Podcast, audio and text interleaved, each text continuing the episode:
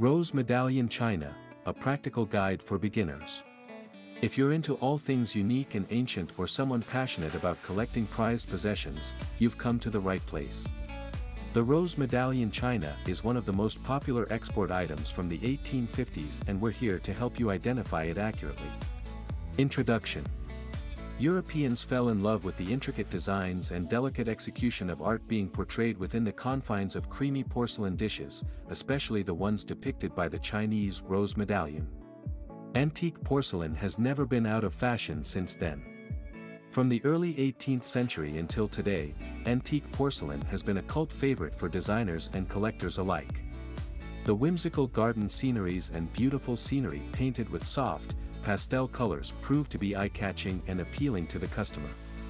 They also have a telepathic way of connecting with the buyer.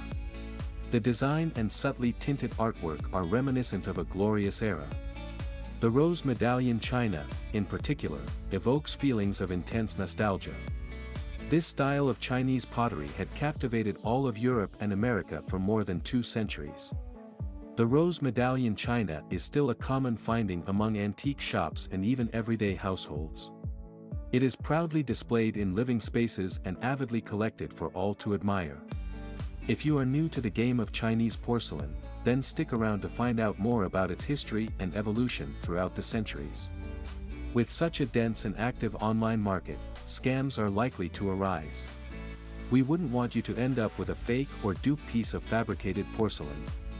This blog post expands on essential key points and noteworthy tips and tricks to keep you updated and aware. If you come across a suspected piece of rose medallion china, you'll be sure to identify it after reading this comprehensive guide. A brief history of the rose medallion china.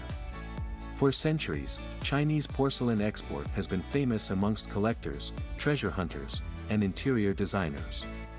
The rose medallion pattern of porcelain first emerged in the 1850s, and it was largely exported to Europe and America due to increased demand.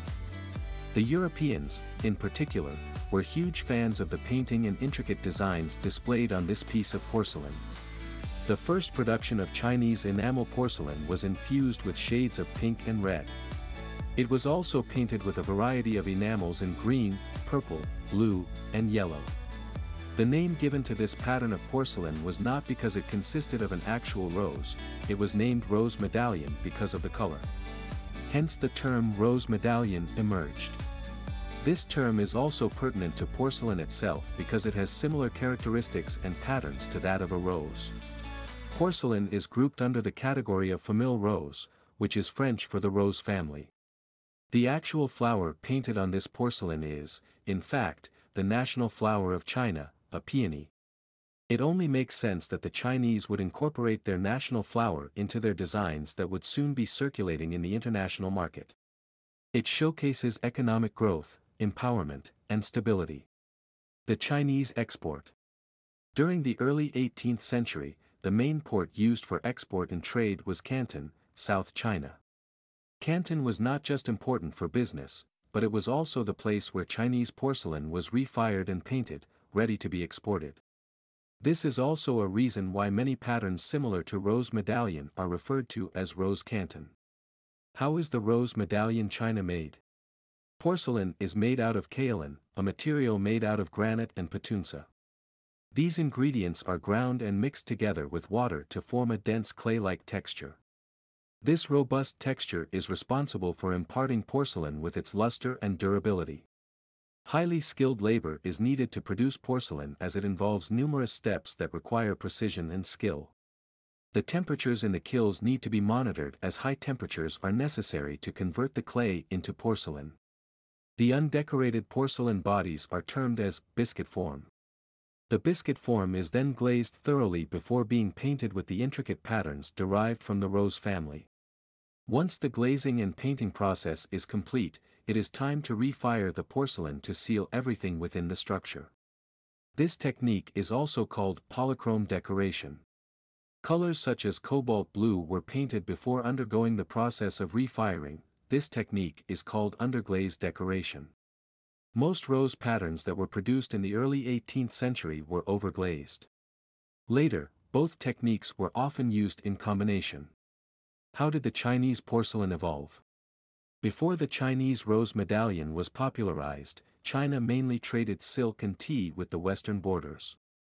The export of Chinese porcelain started in the 15th century, and it was mainly made for the European population in silver and gilded pieces. By the early 16th century, Chinese potters started specifically targeting the demands of the West and, therefore, started producing porcelain with a typical blue and white design. This pattern remained unchanged till the 17th century. The Chinese porcelain industry started evolving during the late 18th century and came up with new, fresh designs, patterns, and styles more suited for the Western market. Among these new designs was the rose medallion. This particular pattern gained popularity and remains in demand to this day. Classification of the Chinese rose medallion. Types of patterns and designs. An array of different patterns and similar designs are grouped under the term famille rose, also known as the rose family, but all these patterns have notable differences. Let's look at some of these differences in detail. It is essential to note that all these designs feature the color pink expansively. Rose Medallion. This pattern was the most popular export pattern. It consists of a central medallion, usually a bird or peony, encircling four or more panels of flowers, birds, or people. The panels are referred to as reserves and are often demarcated by intricate margins laced with green or pink florals. The spaces between the reserves are filled with butterflies, bats, and florals. This pattern rose to fame in America, so much so that Ulysses S.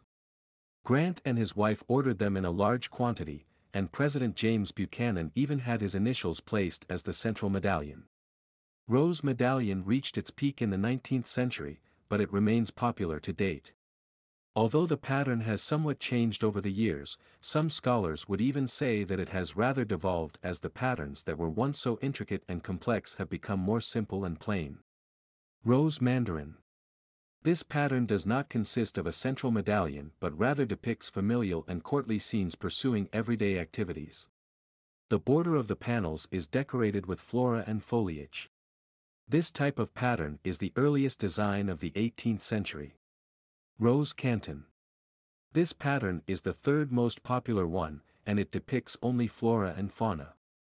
There is no fixed pattern for this sort of design as it is seen in panels and also in a freeform arrangement. However, there are subcategories to this pattern which are discussed below. The bouquet of flowers, this pattern has a bouquet of flowers neatly tied with a ribbon or decorated with bows as the central medallion, and this design is dated back to the second half of the 19th century. The garden, this pattern features landscapes with flowers, birds, butterflies, and other foliage.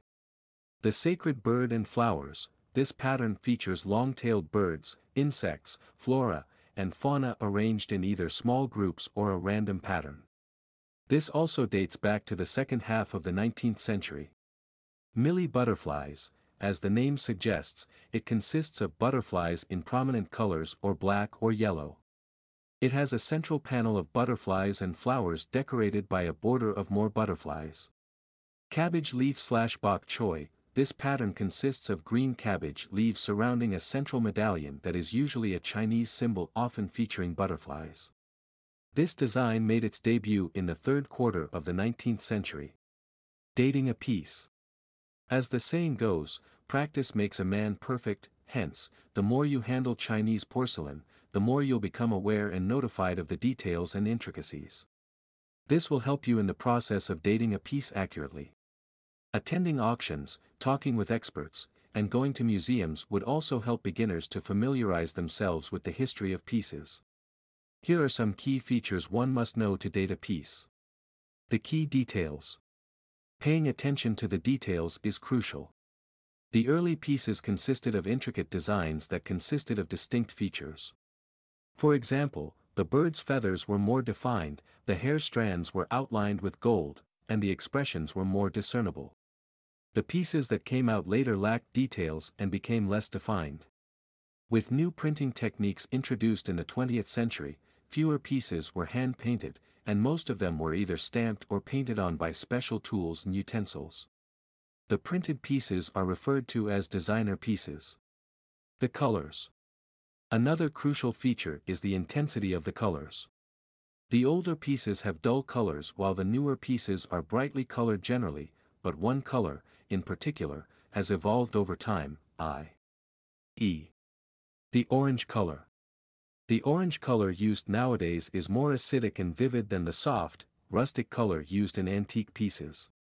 The original Famille rose pieces contain subtle variations in shades of colors, while the newer ones are mostly one-dimensional.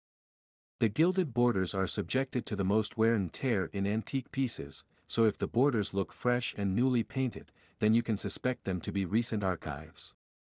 The weight.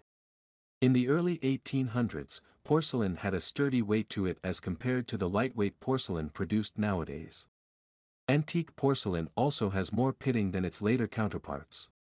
Marks Chinese porcelain before 1891 was largely unmarked. After 1890, the United States introduced a tariff act in which all import items had to be marked with the country of origin.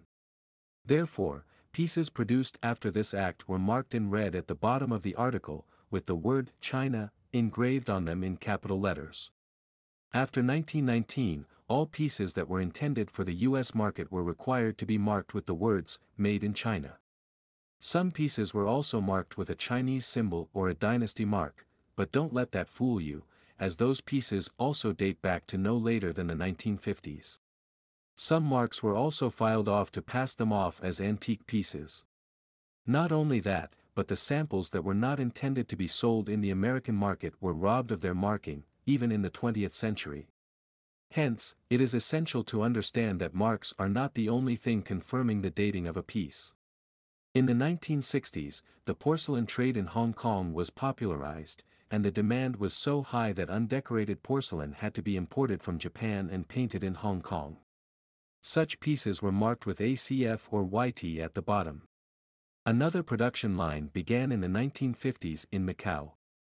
These pieces were usually manufactured elsewhere but painted in Macau. They bore a Made in Macau mark at the bottom. They were rather inexpensive and also differed from the traditional Chinese designs, with the borders painted in a Middle Eastern design. Symbols in Chinese porcelain.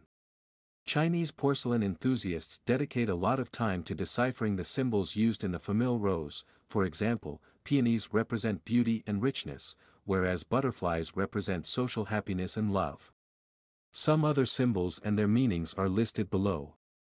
Crickets, considered as a good luck charm and symbolizes longevity. Magpies, symbolizes the good omen of fortune. Dragons, represent strength and health. Value. The oldest pieces that are more detailed and finely crafted can be worth tens of thousands of dollars compared to the newer counterparts, but that does not mean that the mid or early 20th century pieces don't hold value. The smaller pieces, such as teacups or saucers from the early 20th century, are deemed vintage, and beginner collectors can easily get their hands on these for as little as 100 bucks in online auctions. How to spot an antique. Look for coloring that has different hues and shades to it. Also ensure that the colors are luminous, not harsh. Pay attention to the details and intricacy. More detailed and tight intricate patterns are older. Notice the gilded hair outlines or the expressions painted. The larger the piece, the more value it has. Unique shapes also tend to be older. Examine any scratch marks at the bottom or rough patches as sellers often file the markings to make the piece appear older. The older the piece, the more it is worn out. Spot any signs of wear and tear over the centuries such as cracked enamel, filled in pieces, or dull or faded colors. If the enamel is flaky then it is unstable and will break easily so avoid buying such pieces. For buying online, don't be afraid to ask the seller for more detailed pictures as the secret lies in the details. Tips on buying rose medallion china. First off, you need to familiarize yourself with the pieces out there in the market and the value they are being sold at. Auctions on eBay are a good place to start as you can see from the completed auctions what type of pieces are sold and how they are priced. Using different word combinations such as a rose medallion, rose medallion china, and Rose China will give you a different variety of porcelains to choose from. Then once you've locked your eyes on a piece, you should conduct a second search on a search engine to find out more about it. Most people group such sort of porcelain articles with other inexpensive ones. Therefore, there's a high probability that they might not be aware of its real value. You should always try to negotiate the price. Who knows, you just might get a steal. Takeaway. Whether it's for collecting or adding a little dash of class to your home, Chinese porcelain is a way of celebrating a tradition that has been carried on for centuries and keeping alive the art and the craftsmanship used in the making. You don't need thousands of dollars to buy an antique Ming Dynasty vase when you can get antique and classy rose medallion china for just a few hundred bucks. Frequently asked questions. Are my old china dishes worth anything? Blue and white china dishes can be of value to some collectors. Other pieces' value depends on the floral patterns, designs, and styles. If they are in good condition, they can be sold off as modern vintage for a handsome amount as well. Is rose medallion still being made? Yes, rose medallion is still being made, but the newer ones hold no significant value to collectors. Can I eat off my rose medallion china? To preserve the integrity of your antique china porcelain, it is advised not to use it as a regular household item.